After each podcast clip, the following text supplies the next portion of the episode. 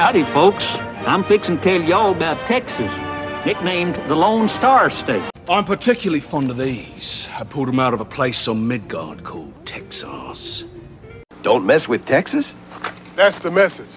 I'm Walker, and I'm Texas Ranger. Taxi. I mean, anything for Salinas.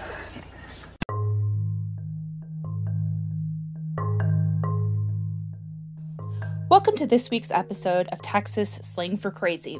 This week, we're talking about the Texas Poison Lady.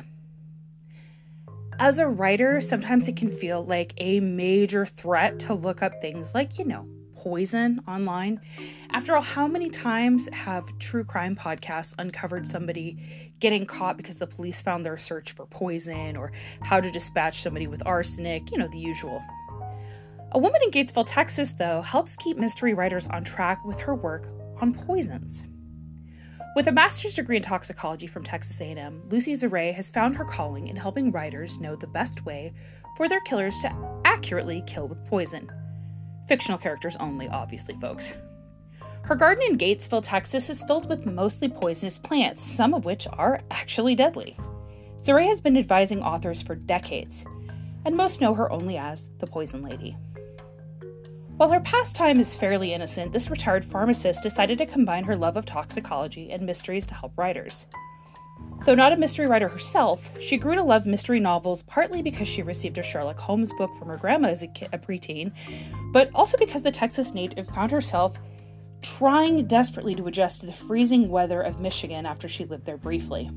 When she attended the mystery convention Malice Domestic, which is now a lot bigger than it used to be, she ended up reaching out to the organizers and asking would they be interested in her presenting to attendees on poisons.